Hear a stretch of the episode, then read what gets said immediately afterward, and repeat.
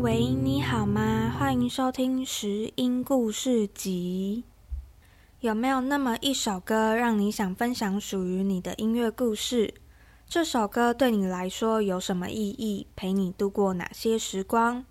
这首歌你想送给自己，还是送给谁呢？音乐对我们来说是一个出口，希望这里也是你的出口。欢迎写下你的故事，喂，你好吗？讲出你的故事。Song Cover 弹唱你想分享的歌，肯塔插画画下这个特辑。今天的匿名点播歌曲是吴汶芳的《不读不回》。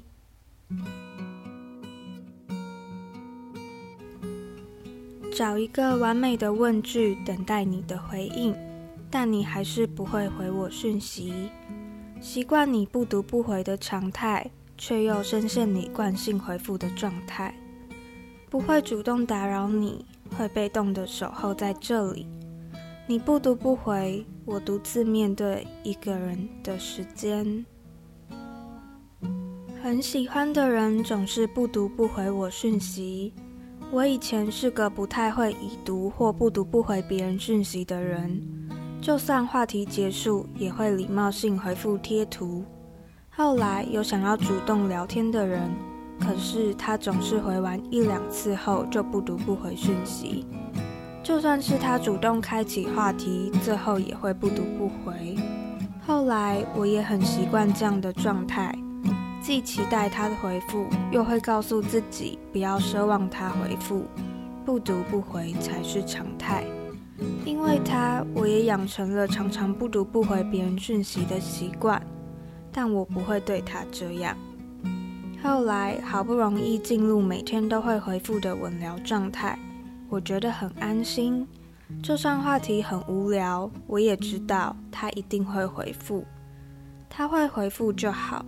但我也随时预备着他会不读不回。其实喜欢他已经慢慢从主动变得很被动。以前他不读不回，我还会主动找他。现在都会告诉自己，他没有主动找我，就不能找他。但我知道，只要收到他的讯息，我就没办法不读不回他。我做不到。等待他回复讯息，想他的时候，会想起这首歌，那种感觉既痛苦也幸福着。不读不回营造的错觉，好像无所谓，隔绝了误会，想独自面对一个人的时间。虽然没办法忽视心里面的感觉和声音，但我知道我还是要好好面对自己的时间。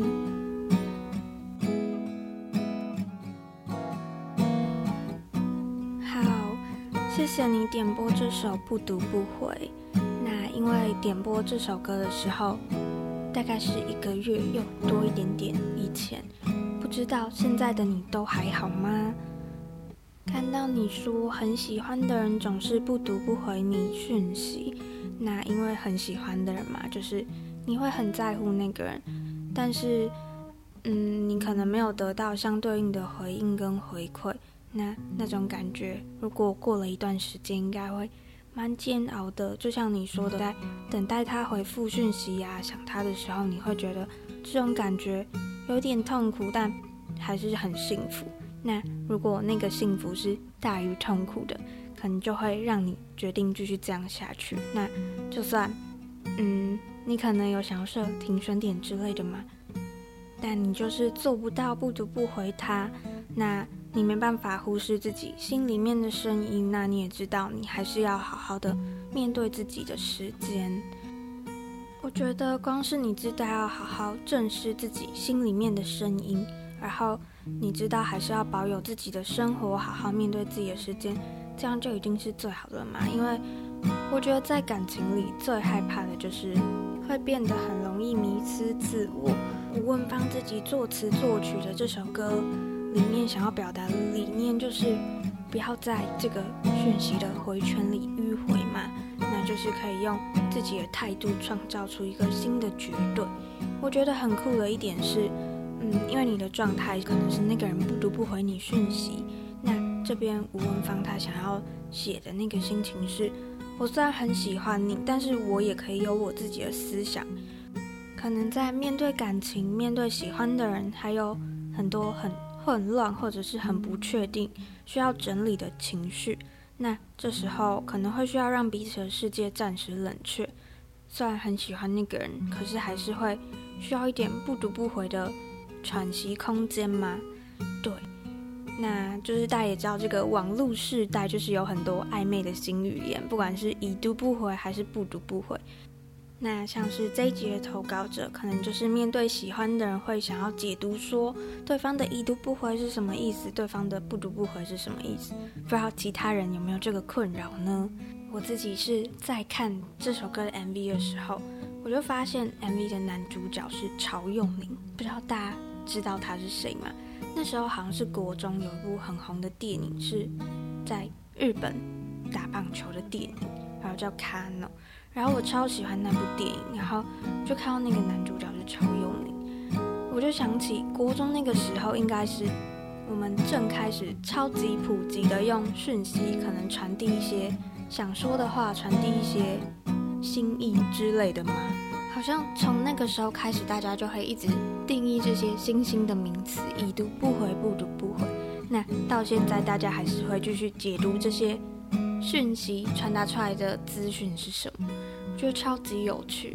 对，那这首歌是吴文芳的嘛，我自己也超喜欢吴文芳的很多歌。这首歌我听到这首歌的时候，我还想再推一首歌，是我在哪里，一样是吴文芳的。那我觉得他这首歌就是在找寻自我的一首歌嘛，因为刚刚前面有提到，我觉得在爱情里最害怕的就是会迷失自我。对，那我很喜欢这首歌几句歌词是，我在你的眼里我看不见自己，而部分的你爱我，全部的我恨我，除了找到自己我别无所求，然后我现在在哪里，视线又看不清。就是我觉得在很迷茫的状态嘛，就我们的视线很容易看不清楚。我们后面也会聊到，就是我们在解读这些讯息的时候，就是在寻找爱的证据嘛。那因为视线看不清，然后我们就很容易有确认偏误。那等一下后面再继续来跟大家聊聊。好，因为在录这个系列呢，我真的太容易想要给予太多的温暖，所以呢，我这次就要请几个伙伴跟我一起计划这一集。对，因为我是晕船派，然后呢，现在想想好像会有点太不理智吗？没有，我还是觉得这样没有很不理智，但就是我觉得可以感性之余也带给大家一些理性分析的方式，然后我们一起来找找怎么样不要在这个讯息的回圈里不要那么痛苦。好，那因为这边得到的资讯就是可能透过讯息号来检视对方嘛，解读对方，大家会很好奇，可能不管是已读不回还是不读不回的人在想什么嘛。我觉得要先有一个认知是，每个人回讯息的习惯跟方式都不太一样。那你喜欢的那个人的回讯息的习惯是怎么样呢？他本来就不太常回讯息吗？还是他只有在特定的时间会回讯息之类的？因为你可能不知道他对待别人是怎么样，那你就可以从他怎么对待你去检视这件事情。不读不回的原因有哪一些？就是很多，但你不会知道是哪一个，你只能去想说，哦，哪一个是有可能的这样。有可能是他不太喜欢回讯息，有可能是他真的很忙，有可能是他真的忘了，或是有可能是他现阶段对你就是没有那么感兴趣，或现阶段他有其他更重要的事。也可以分成不同的阶段，可能你们刚认识阶段，或者是你们变得比较熟的阶段。那也有可能是他一开始不读不回你讯息，那后来有变得比较可以聊天的状态，就像这位投稿者一样。那也有可能是你们可能聊到一个点很热络，可突然又不读不回。总之呢，可能的情况很多种，但我们通常只会愿意相信我们想要相信的。就如果他之前不读不回讯息，你可能就会解读说，哦，他可能正在忙。那他今天不得不回讯息，你可能想说，哦，他现在有什么重要的事？因为就是喜欢的人嘛，你可能就拼命的在寻找爱的证据，然后你只想要看到那一部分是你觉得他是喜欢你的，所以你就选择去忽视掉这个讯息传达出来的意思。对，我刚好前几天听那个哇塞心理学的 podcast， 他们在分析选举的心理学，我觉得超酷。他们在分析就是每个人支持候选人的方式，然后就有提到一个概念叫做确认偏误，然后我就觉得超级适合在这一集讲欸，因为确认偏误就是你在做某个决定的时候，你会自动的去收集一些有力的证据来支持自己的假设或想法，然后选择去忽略不利的矛盾的资讯，然后片面的支持自己的念头。哇塞心理学在这个洞见选举里的心理学的观点里面是说，我们在对于可能自己喜欢的候选人，那我们就会只看到他的优点，那对于我们不喜欢的候选人，我们可能就只看到他们的缺点。对，我们就会很自动的收集我想要看到这个人的优点，跟我想要看到这个人的缺点。那面对喜欢这件事也是一样嘛，我们可能只想要收集有利于自己的，可能就会拼命的找寻支持自己的证据，然后忽略了相反的看法，因为你会更关注的看待那些相同看法的证据，然后把模糊的资讯自行解释成支持自己的想法。好，那回归到回讯息这件事，我记得之前就有一个朋友跟我分享说，她男朋友以前都不读不回她讯息，那但他们后来还是在一起，那他们之后有沟通过就是回讯息这个层面的事情。所以我那时候就一直觉得，哦，就算有人会不读不回你讯息，但你们还是有可能会在一起。就是那时候你就会深信说，因为你只想要相信你深信的，所以你就会深信说，哦，就算这个人不读不回你讯息，但他还是有可能是喜欢你的。对，可是后来我更深信人对于喜欢的人会永永远远的主动，可是如果是活在前者的那个确认偏误里，我根本就不会看到这个事实。然后我也想到我有朋友说，他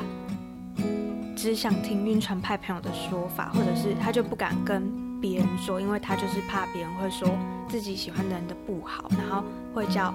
他不要去喜欢那个人。所以我就很好奇，别人如果叫你下船，你就下得了船吗？应该是很难吧。就是当你活在那个确认偏误里头的时候，你根本什么都拼不进去嘛。这个确认偏误是超级正常的事，我们通常都活在这个确认偏误里头，那所以我们能做就是只能尽量避免确认偏误。对，那要怎么尽量避免？你可能就是可以特别注意一些反面的意见或证据嘛，虽然可能不太舒服，但就是加减听听看，说不定有一天就会豁然开朗嘛。因为其实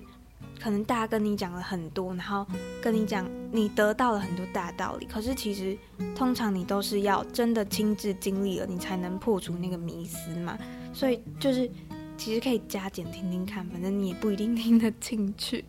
对，好，那你也可以假想看看自己是反面的看法，那这时候你会提出什么样的论点。好，再来就是我跟我这次的计划小伙伴讨论的，什么样的情况下你才可以做到不读不回那个人讯息呢？因为你说如果他今天只要传讯息给你，那你就没办法做到不读不回他讯息。然后我们就想说，那在什么样的情况下你会认知到，或者是你有办法不读不回那个人讯息？那个情况就是你发现你认知到你们现在的聊天模式是窒息式的。好，什么是窒息式的聊天模式呢？我超喜欢我的企划小伙伴发明的新兴词汇，还是只有我不知道这个新兴词汇。好，总之呢，窒息式的聊天就是像你前面有说，你们可能聊天的话题已经很无聊，但你们还是会继续聊下去，那或者是你们的关系就没有推进，就你们的聊天是没有办法帮助你们关系而推进的。那要怎么去检视呢？我这边有搜集几个检视的方法。好，例如可能你们聊天的过程，那你就发现对方只有在谈论他自己，可能你关心他，可是他没有回来关心你，或者是你们就是没有办法约出去嘛之类的，就你们可能因为你喜欢这个人，可能会想要跟他见面，可是对方可能就没有那个意思。对，那你就可以去想想看说你们之间的聊天是有意义的吗？是有在帮助关系推进的吗？是双向的吗？好，当然呢，你检视完之后，你可能还是不一定能够抽离出来，但为什么称它叫窒息式聊天？是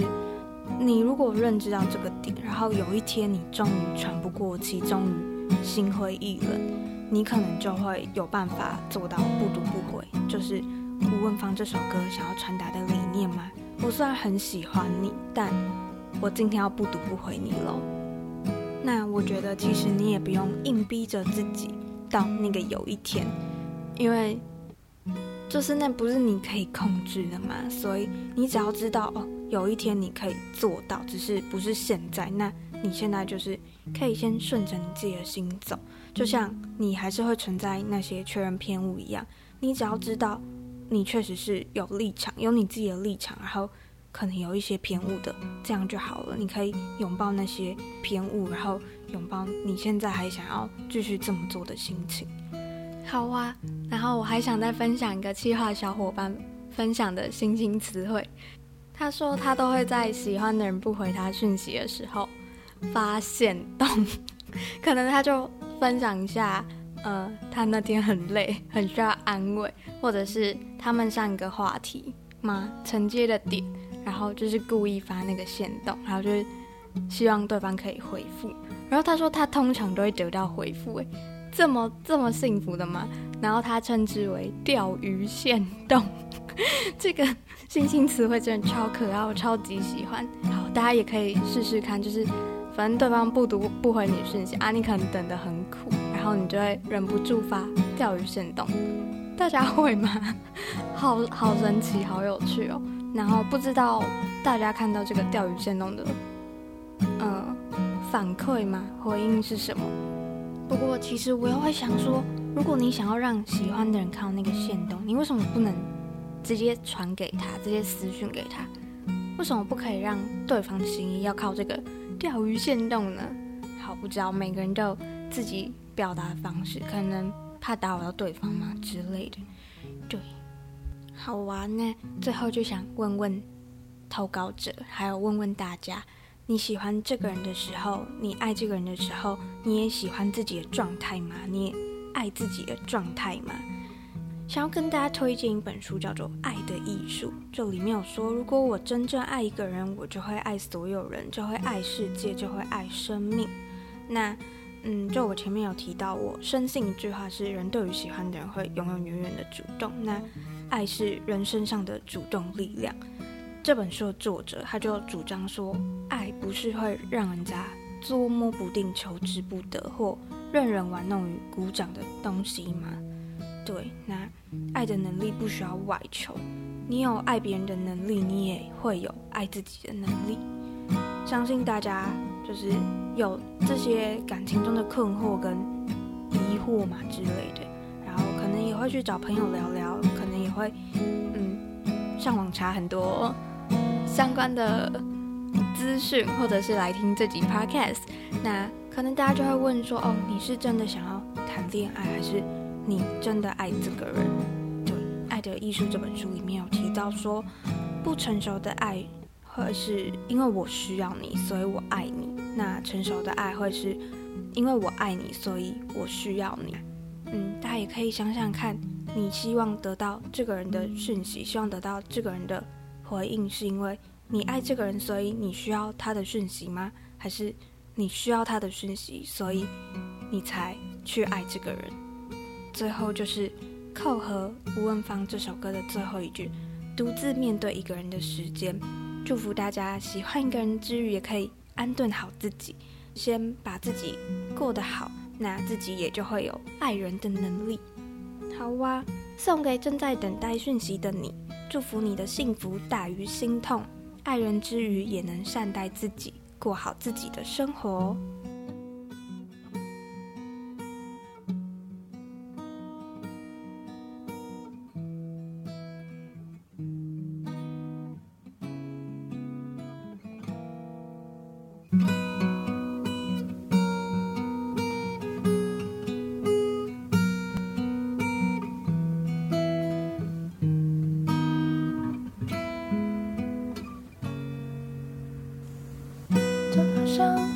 横岔路，经告牌标示着去处，一个刚刚好，两个不嫌少，三个人了摸不着，总结问题的浓雾，以为我来专心的追逐，不是不在乎，只是想消除恐惧的下一步，不得不会形成的分别，先去再点飞，交换咖啡杯，好让彼此的世界暂时冷却，不得不会营造的错觉，好像无所谓，隔绝而无悔，想独自面对一个人的世界。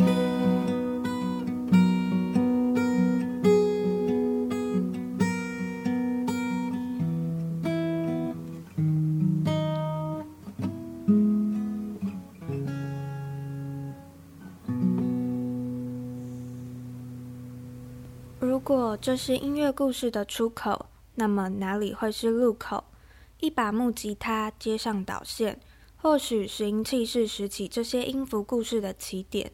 拾音器的英文 Pick up， 拾音故事集 Pick up your story。 谢谢收听拾音故事集，欢迎写下你的故事，为你好吗讲出你的故事， Stone Cover 弹唱你想分享的歌，肯塔插画画下这个特辑。资讯栏有音乐故事投稿表单，你可以在 Apple Podcast、Google Podcast、KKBox、Spotify 听到你自己的故事和别人的故事。我们周五晚上见，拜拜。